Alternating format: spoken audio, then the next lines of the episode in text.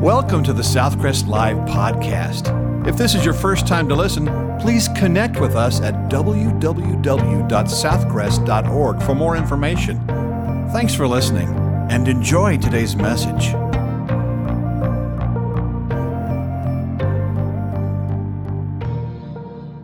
I hope that you are redeemed. You know the Lord. We are looking in the book of Proverbs this summer, a few different scriptures. I'll begin reading in chapter 12 today, but we're going to be doing a lot of walking around. When you think about Proverbs, very practical for life, and Solomon wrote Proverbs and he also wrote Ecclesiastes as an older man. And I'm going to be referring some to Ecclesiastes because I'm sure that by the time he got to that age where he was writing Ecclesiastes, he had a few more things to add about our subject today. We're going to talk about friendship, being a friend, being a faithful friend, BFF. Now, when I say BFF, you're thinking of best friends forever. It's incredible, though. Sometime when you have time, not now on your smartphone, but later, just type in BFF in the search line. You'd be amazed at all that that stands for. And some of them are comical, some of them are just ridiculous, but Today, we're going to talk about being a faithful friend. It's interesting when you do a search online about songs about friendship, they span the decades. Back in the 60s, you had the Beatles singing with a little help from my friends. James Taylor comes along in the 70s and says and sings, You've Got a Friend.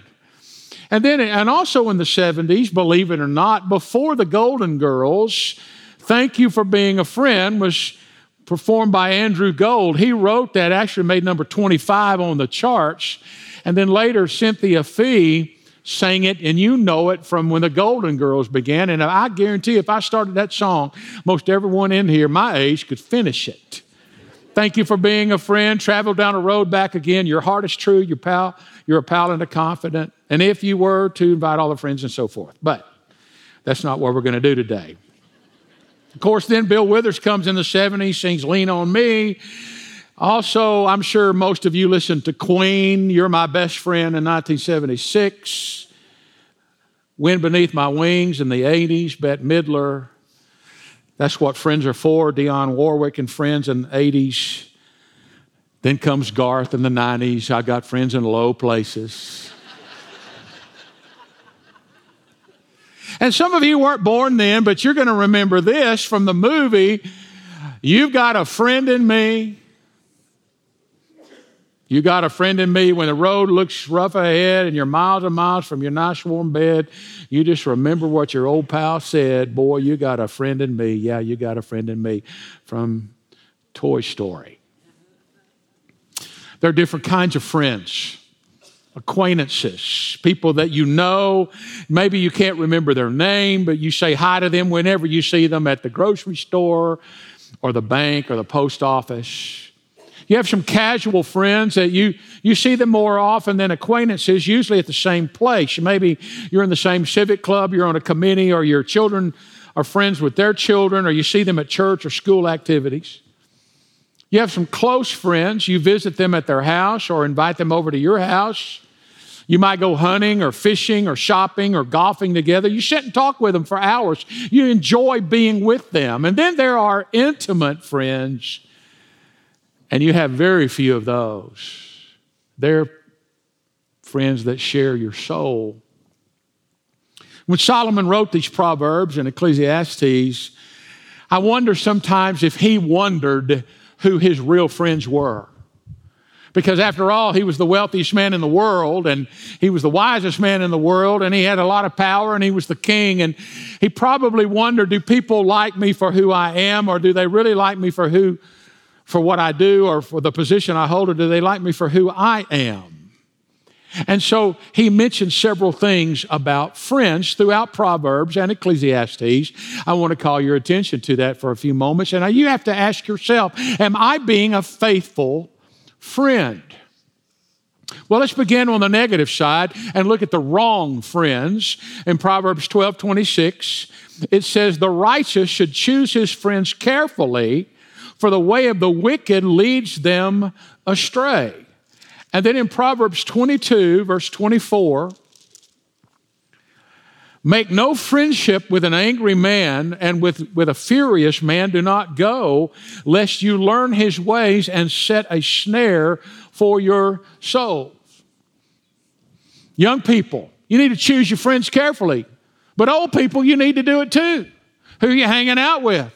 There are a lot of people who've gone into eternity without God simply because they chose the wrong friends and hung out with the wrong people. Our jails are filled with people who have chosen to run with the wrong crowd. It matters who you run with. Now, Solomon's not saying be a jerk and not be friendly. You just don't become friends. You be friendly with people, but you don't become friends with people who are headed down the wrong path. If you think about it, there's only one letter between the word friend and fiend. You take the R out of it. And if you're a friend of somebody who has a lot of anger issues, they can put you at risk. If you're not careful, choosing the wrong friends will cause us damage. 1 Corinthians 15 33 says, Do not be misled. Bad company corrupts good character. And then you're always going to have those fair weather friends, those friends who are only there when they need something from you or when things are going well. And I'm sure that even Solomon wondered because in Proverbs 19:4 he says wealth brings many friends, but a poor man's friends desert him. So you may need to think about who you're hanging with, and maybe it's time to do something a little different. I got amused at a man who called and got a wrong number, and he heard the answering machine, and the answering machine said this I'm not available right now, but I thank you enough for caring to call. I'm making some changes in my life. Please leave a message after the beep. If I don't return your call, you're one of the changes. I kind of like that actually. and maybe you've got to do something a little bit different. But now let's go from that and, and talk about the right friends. The right kind of friends. And these friends are going to have several characteristics that are going to help you. And if you're the right kind of friend, you're going to have these characteristics as you help other people. So let's look at them quickly. I'll go to Proverbs 27, verse 6.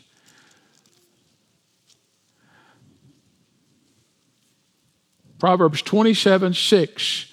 Faithful are the wounds of a friend but the kisses of an enemy are deceitful. Verse 9 Ointment and perfume delight the heart, and the sweetness of a man's friend gives delight by hearty counsel.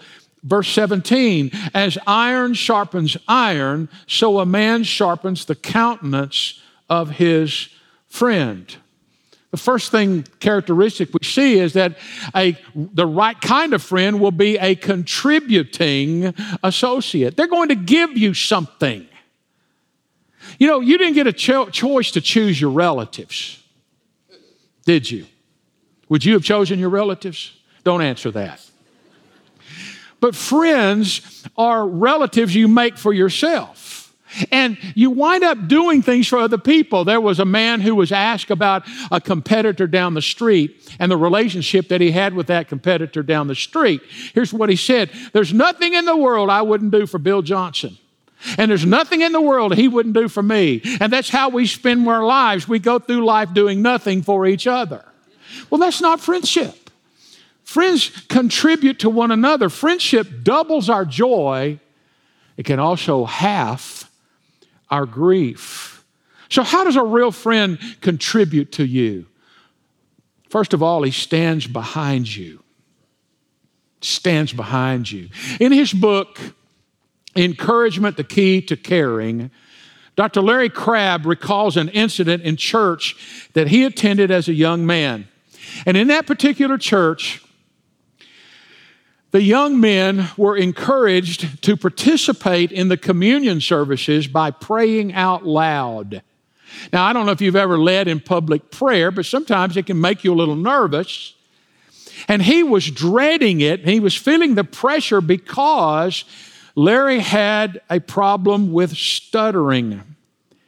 And in, when he stood up to pray, he was so nervous, he got confused in what he said. And here's what he said he, he recalls, he writes this in his book, thanking the Father for hanging on the cross and praising Christ for triumphantly bringing the Spirit from the grave.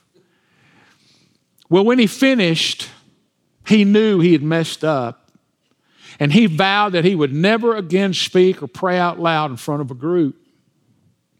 And at the end of the service, not wanting to meet any of the church elders who might feel constrained to correct his theology, he made for the door. But before he could get out, an older man by the name of Jim Dunbar caught him. And he prepared himself for the anticipated correction, and Crabb instead found him listening to these words. He said, Larry, there's one thing I want you to know that whatever you do for the Lord, I'm behind you 1,000%.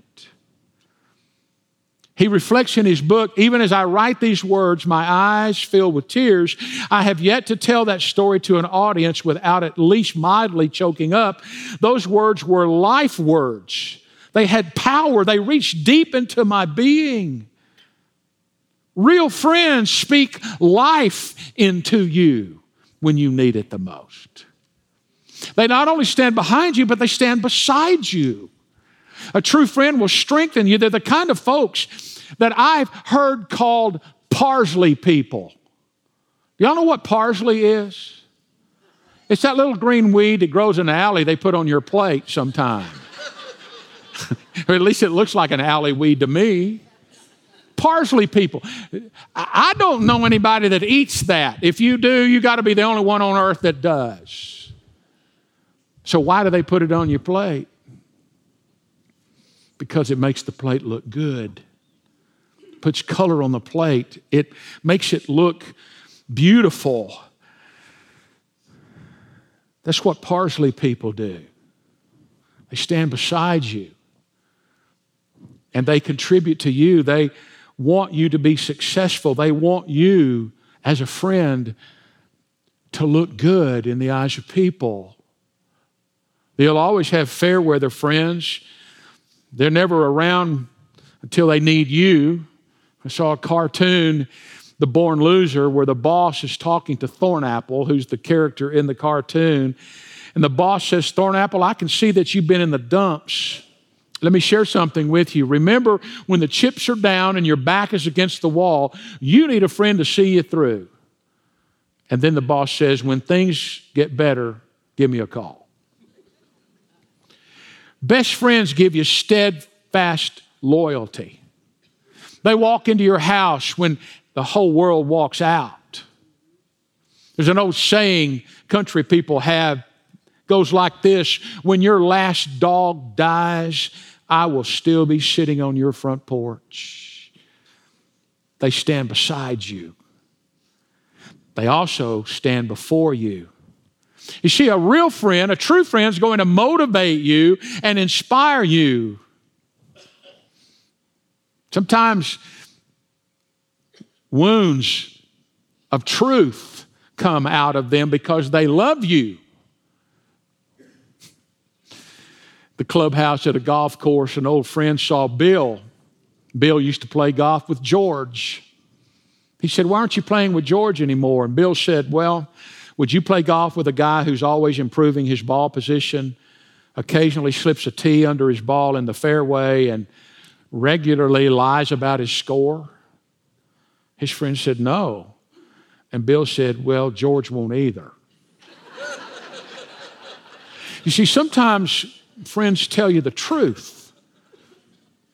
We need to be the kind of people who lift others up rather than dragging them down. People ought to say that they're a better person because of the influence of their friend. Hebrews 10 24 says, Let us consider how to stimulate one another to love and good deeds. a contributing associate. Real friends don't just suck the life out of you. They are also a caring and compassionate attendant. Proverbs 17 17. A friend loves at all times, and a brother is born for adversity. Ecclesiastes 4:10 and 4:10 says if one falls down his friend can help him up but pity the man who falls and has no one to help him up. Folks, there's going to be time in your life when you fall down.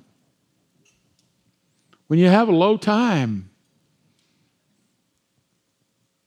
Years ago, the Seattle Special Olympics. They're the ones that have either physical or mental dis- disabilities. There were 11, no, nine of them, nine of them lined up to run the 100 meter sprint dash. The gun sounded, and they took off, not necessarily in a dash, but they were doing the best they could because they wanted to win, all except one little boy who f- stumbled out of the gate. He fell on the asphalt and he tumbled three or four times, began to cry. The other eight heard him crying and stopped, turned around and saw him, and went back to get him. One little girl with Down syndrome reached down and kissed him and said, That'll make it better. And then they all got, all nine of them got up and walked hand in hand across the finish line. And people in the stadium went crazy for several minutes cheering. And people who were there were still telling the story. Why? Because deep down, we all know this one thing that what matters in life is more than just winning, it's helping others win, even if it means slowing down and changing our life to do it. A friend loves at all time, and a brother is born for adversity. Isn't it something we think a friend is only for the good times, but to make a laugh or to make us laugh and have fun? But here in the Bible, it tells us that a friend is there to help us get through tough times also. Real friends are those when you make a fool of yourself, don't think you've done a permanent job of it. Ecclesiastes 4:11 also says, "And if two lie down together, they will keep warm, but how can one keep warm alone?" We need each other. Ben Patterson in leadership said, "People in the church are like porcupines in a snowstorm. We need each other to keep warm, but we prick each other if we get too close." But there are a lot of cold times in life when people need a friend, when they're having relationship problems, or they're having health problems, or they're having financial problems. People come in here, they have problems. This is not a problem free zone. In fact, all of us in here have them. Y'all know who Chuck Swindoll is, has written a number of books, been a pastor for many years. But I want to read something that he wrote. He said, An old Marine Corps buddy of mine, to my pleasant surprise, came to know Christ after he was discharged.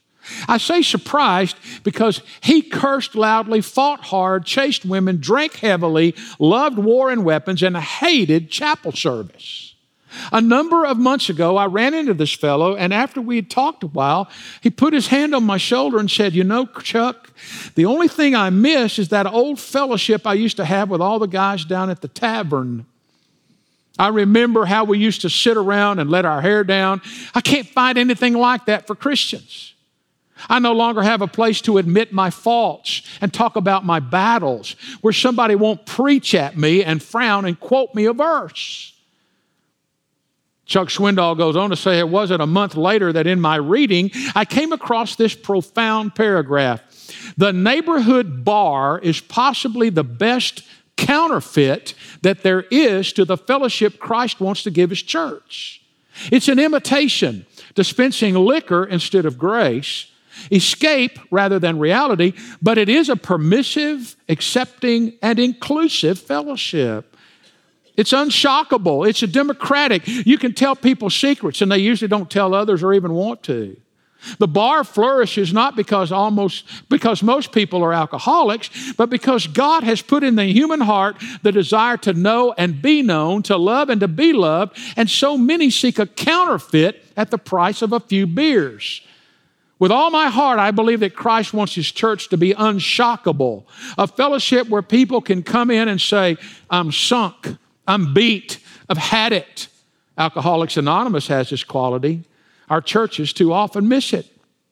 He continues. Now, before you take up arms to shoot some wag that would compare your church to the corner bar, stop and ask yourself some tough questions like I had to. Make a list of possible embarrassing situations people may not know how to handle. A woman discovers her husband is a practicing homosexual. Where in the church can she find help where she's secure with her secret? Your mate talks about separation or divorce. To whom do you tell it? Your daughter's pregnant. She's run away for the third time. She's no longer listening to you. Who do you tell that to? You lost your job and it was your fault. You blew it, so there's shame mixed with unemployment. Who do you tell that to? Financially, you were unwise and you're in deep trouble, or a wife's man is an alcoholic, or something as horrible as getting back the biopsy from the surgeon and it reveals cancer and the prognosis isn't good, or you had an emotional breakdown. To whom do you tell that to? We're the only outfit I know that shoots its wounded. We can become the most severe, condemning, judgmental, guilt guilt giving people on the face of the planet, and we claim it's in the name of Jesus Christ, and all the while we don't even know we're doing it. That's the pathetic part of it all. That is a convicting paragraph. Folks, all of us in here have trouble. I want to read a quote to you of somebody that I never quote. Oprah Winfrey. but I agree with this statement. Lots of people want to ride with you in the limo, but what you want is someone who will take the bus with you when the limo breaks down. A caring and compassionate attendant. They're also a consistent ally. Proverbs 18 24. A man who has friends must himself be friendly. But there is a friend who sticks closer than a brother. Ecclesiastes 4:12 says though one may be overpowered two can defend themselves a cord of 3 strands is not easily broken to be consistent, to be a great friend. Do you have any great friends? I, let, I put an acrostic in there because I want to share this with you. A great friend, first of all, is good for you. Good friends help you find important things when you've lost them. Things like your smile, things like your hope, things like your encouragement or your, your courage. When you lose that, friends help you find that again. They're also respectful of you. No matter what you've done, they still treat you like a person. They still understand that you're human, that you make mistakes. The third thing is they are encouraging to you. There's nothing like the encouragement from a friend.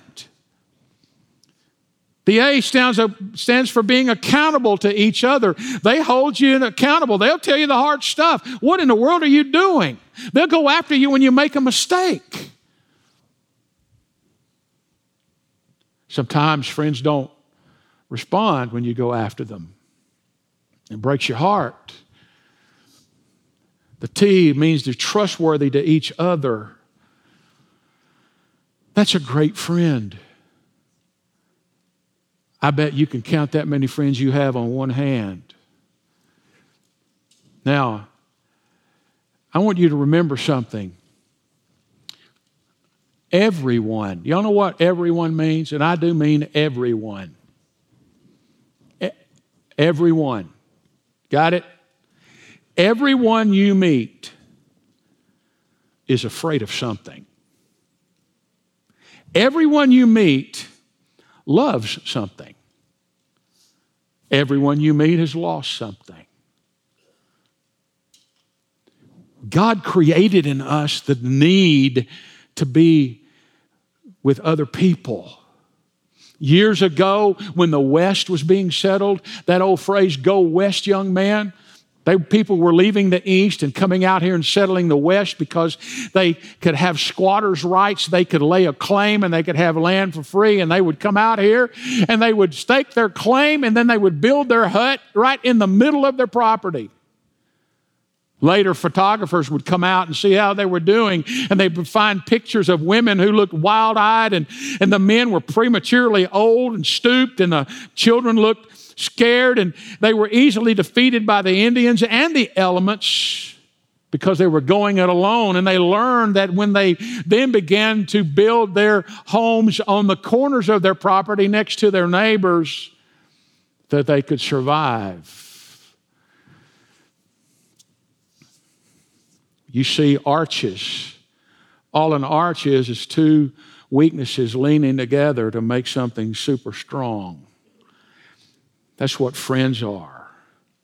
David and Jonathan, two best friends in the Old Testament. Unlike a lot of men today, Jonathan and David spoke to each other about their commitment to the Lord. In 1 Samuel 20, verse 42, it says, We've sworn friendship with each other in the name of the Lord. Trustworthy. I'm going to read you something. You're going to want a copy of it. I'll mail it to you or email it to you. The ABCs of friends A, accepts you as you are. B, believes in you. C, calls you just to say hi. D, doesn't give up on you. E, envisions the whole of you, even the unfinished parts. F forgives your mistakes. G gives unconditionally. H helps you. J just wants to be with you. K keeps you close at heart. L loves you for who you are. M makes a difference in your life. N never judges. O offers support. P picks you up. Q quiets your heart, quiets your fears. R raises your spirits. S says nice things about you. T tells you the truth when you need to hear it. U understands you. V values you. W walks beside you. X explains things you don't understand. Y yells when you won't listen. And Z zaps you back to reality. Strangers are friends just waiting to happen.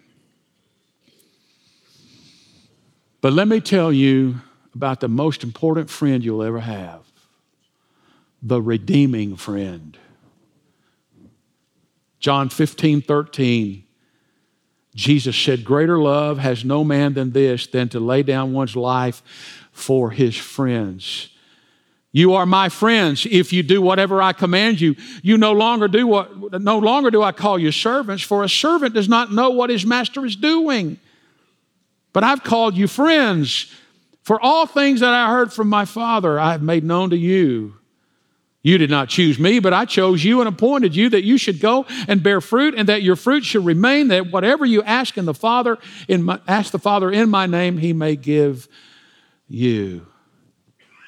How is Jesus your friend? First of all, He knows you better than you know yourself. He knows you better than anyone else. Isn't it amazing that Jesus knows everything about you and still loves you and still says, I want to be your friend? Nobody else knows that. He knows every mistake you'll ever make, and he still says, I want to be your friend. In Matthew 19, he is called the friend of publicans and sinners. And even those 12 guys that we have somehow labeled the holy apostles, there's nothing holy about them. A bunch of smelly, lying fishermen. And Jesus hung out with them for three years. Changed their life, obviously. It gives me great joy to know that Jesus is a friend of sinners. Amen? Y'all are worse than the 8 o'clock crowd today. Come on. I, they have an excuse. They just got here in the morning, but y'all are y'all should be awake by now. This is not a hard sermon. Listen, the last two Sundays have been killers. I thought you needed a break today.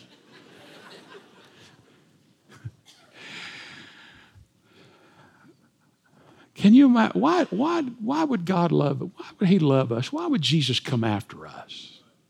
Think about it. As sorry and sinful as we are, and, and He knows He knows everything that no one else knows. And yet we're told there is no condemnation to those who are in Christ Jesus. Romans 8 1. I have, to, I have to keep reminding myself that. Because if you folks knew how I really was, you wouldn't let me be the pastor. Yeah, I get mad. I do. I, I'm human just like you. Some of y'all are shocked when you see me out in public and I'm not in my coat and tie. I wear this on Sunday morning because I want to wear the best I have when I come to meet the Lord. If I was going to go see the president, I'd wear the best that I have. It's the best I have. If you wear, I don't care. I don't judge other people what they wear, but I wear a suit and tie on Sunday, and I wear a suit and tie when I do a funeral, and I wear a suit and tie when I do a wedding. Other than that, they hang in my closet. Well, you're not wearing your tie. You're, you're wearing jeans. You... See, y'all don't know everything about me. You think you do. Some of my family sitting over here, my youngest daughter's over here. She knows all about me. But Jesus knows more about you than anyone else and still wants to be your friend. He's also done more for you than anyone else.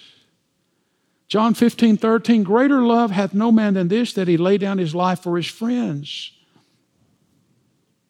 The American Indian didn't have a word for friend. So they used this phrase to describe what our word for friend would mean. They would say, He who carries my sorrows on his back.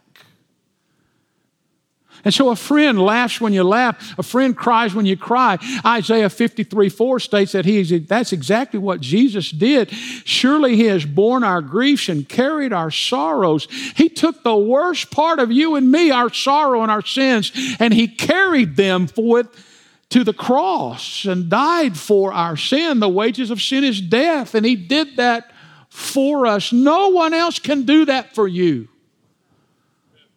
No one else on earth who's ever lived can do that for you.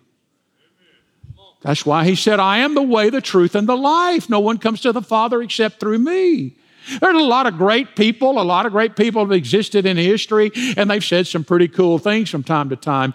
But no one else can do this for you except Jesus Christ.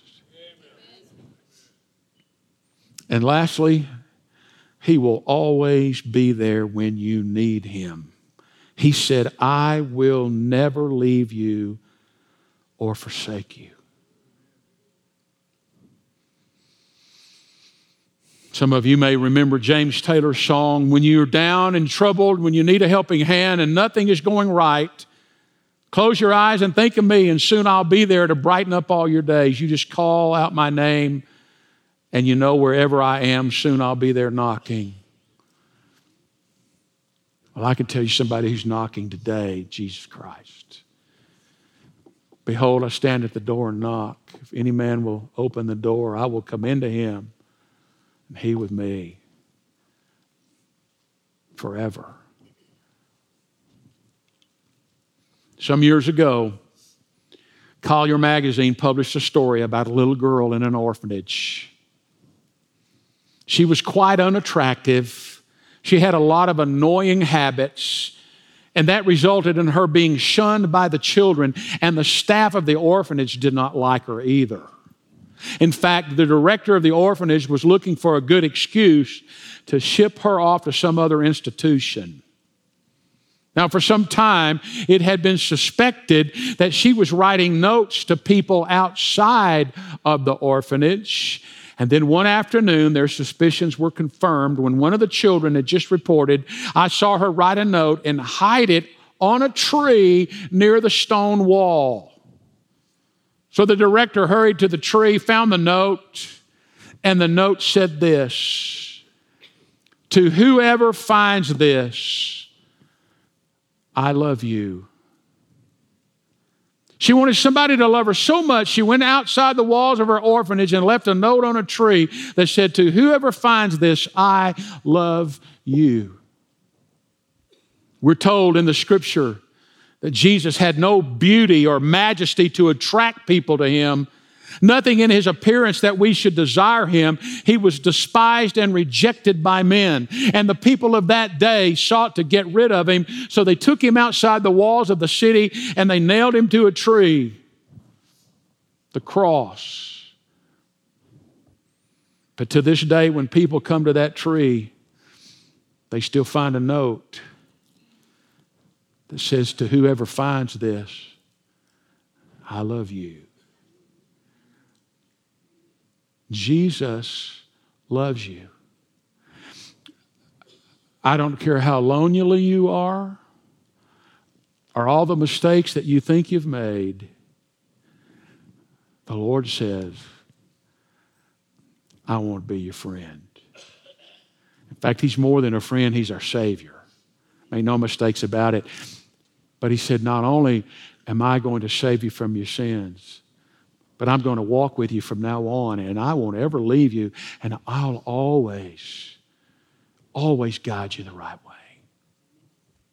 If you don't know Jesus, you're missing out on the greatest friend you'll ever have. He knows everything about you. He knows your name. He knows everything you've done. He knows everything you're going to do. And yet, He still loves you. And if you don't know Jesus, You'll never have this apart from Him. He's the life, He's the way, the truth, and the life. And you ask God to forgive you, and He will, and you, you believe in your heart that Jesus died for our sins and God raised you from the dead, and you commit your life to Him, you're saved. And He washes you clean, and He lives in your life, and He accepts you, and He will be the greatest friend and Savior you've ever had. And you can do that right now. Would you bow your heads with me? Lord, I lift up those who right now feel like they are the loneliest person on earth because they don't have anybody. And I pray, Lord, that you will let them know how much you love them. And if they've never committed their life to you, that's the beginning place. That you will take them, that you know their name, you know everything about them and you still want us. How incredible, Lord. I pray that people would respond to you if they're watching online, if they see this on television, that they would respond to you. And thank you for a church. it's got so many warm, friendly, loving people. Lord, help us to be friends to other people. Put friends in our lives, but help us to be a friend. I pray for those that need to be baptized. They have accepted you as their Savior, but they haven't let everybody know. Help them to have the courage to respond to you.